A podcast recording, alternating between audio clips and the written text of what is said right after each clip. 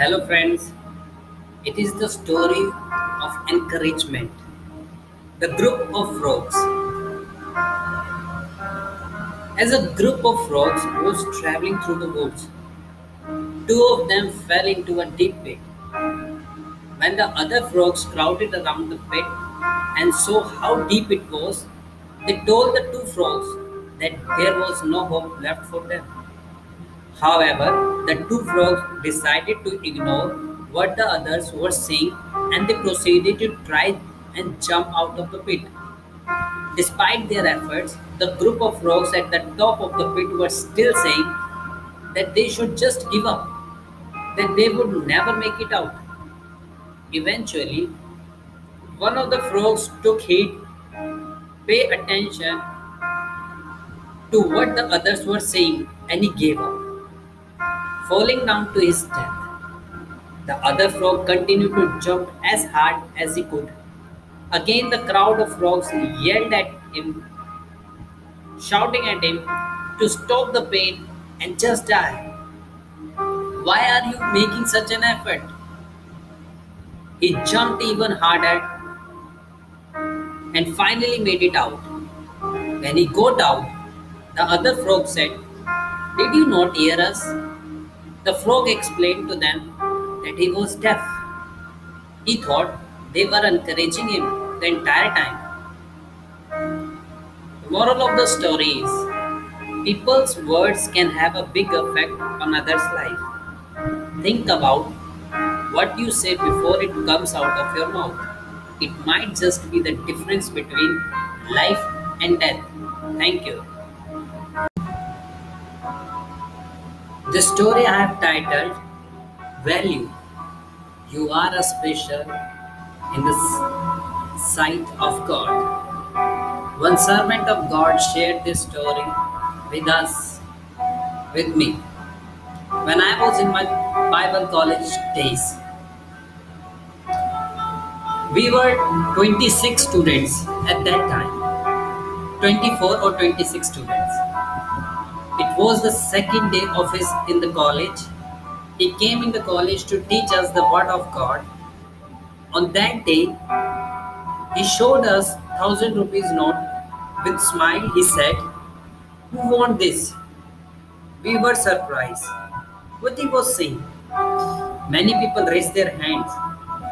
Some people didn't raise their hand.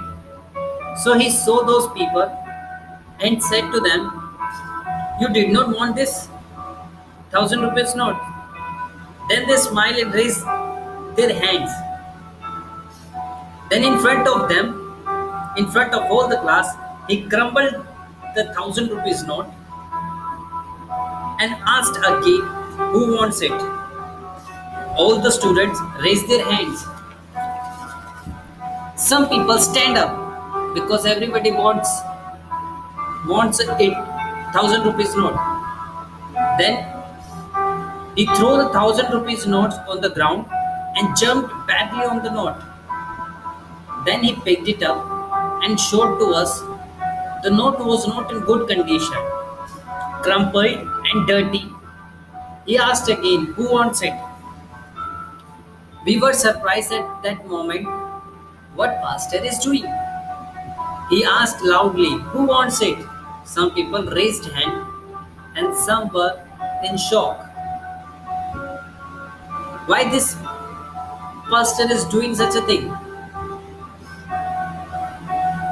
Then he spit on the note and again he asked, Who wants it? Two or three people raised their hands. And pastor threw the note to them who raised his hand first. And after that, we all feel sad. Why didn't we raise our hand? Then he said something important thing to us. No matter what I did to this note, you still wanted it because it still carries the thousand rupees value. His value, not de- his value not decreased. Then he said to us with the joy, You all are created by God. You are special to God. Then he explained the word of Psalm on that day. 139 and 13. In that verse, it is written,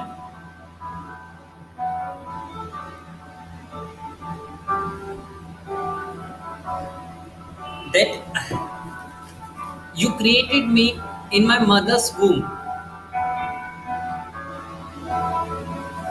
Thank you. Today I am going to share a story with you. It's such a motivational story. One of my friends has shared with me. So today I'm going to share the same story with you friends. A movie theater announces that they are going to play a 10 minute award winning movie prior to every show in the theater. People are excited and they all came in early and settled down because they don't want to really miss any part of a 10 minute award winning movie. The movie began with a snapshot of the room ceiling. They showed only the room ceiling and nothing else. There is no decoration, nothing, any marvelous, any decoration, anything on this roof ceiling, just a blank ceiling. It was just a plain blank ceiling. Couple of minutes passed, but the camera did not move. People started wondering, and though they were whispering, the frustration was very obvious. After a couple of more minutes, emotions were moving frustration to anger. Obviously, people started getting frustrated because they just see only the roof ceiling and nothing else.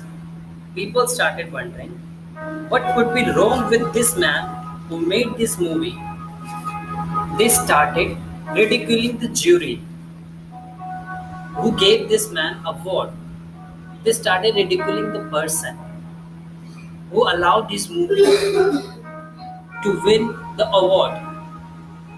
And they could not understand why this theater management, why this movie theater management would like to share his movie before every show. After about 8 to 9 minutes passed, people were getting really impatient. And at that time, the camera moved from slightly the ceiling to the floor and suddenly the audience got to see a bedridden man. Looking at the ceiling, he was totally handicapped due to some spinal cord injury. The, the camera again rolled back from the floor to the ceiling, and following sentence appeared on the screen.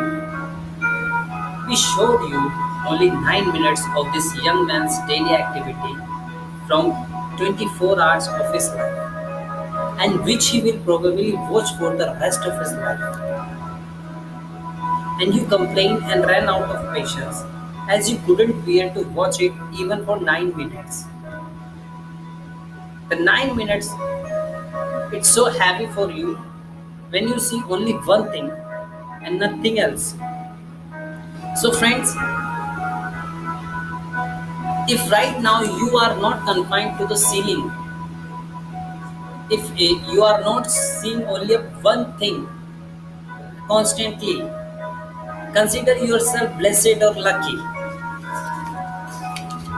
and if you are able to manage three meals a day and if you have loved ones close to you consider yourself absolutely blessed irrespective what age or what stage of life you are in right now you can always rebuild and make it big.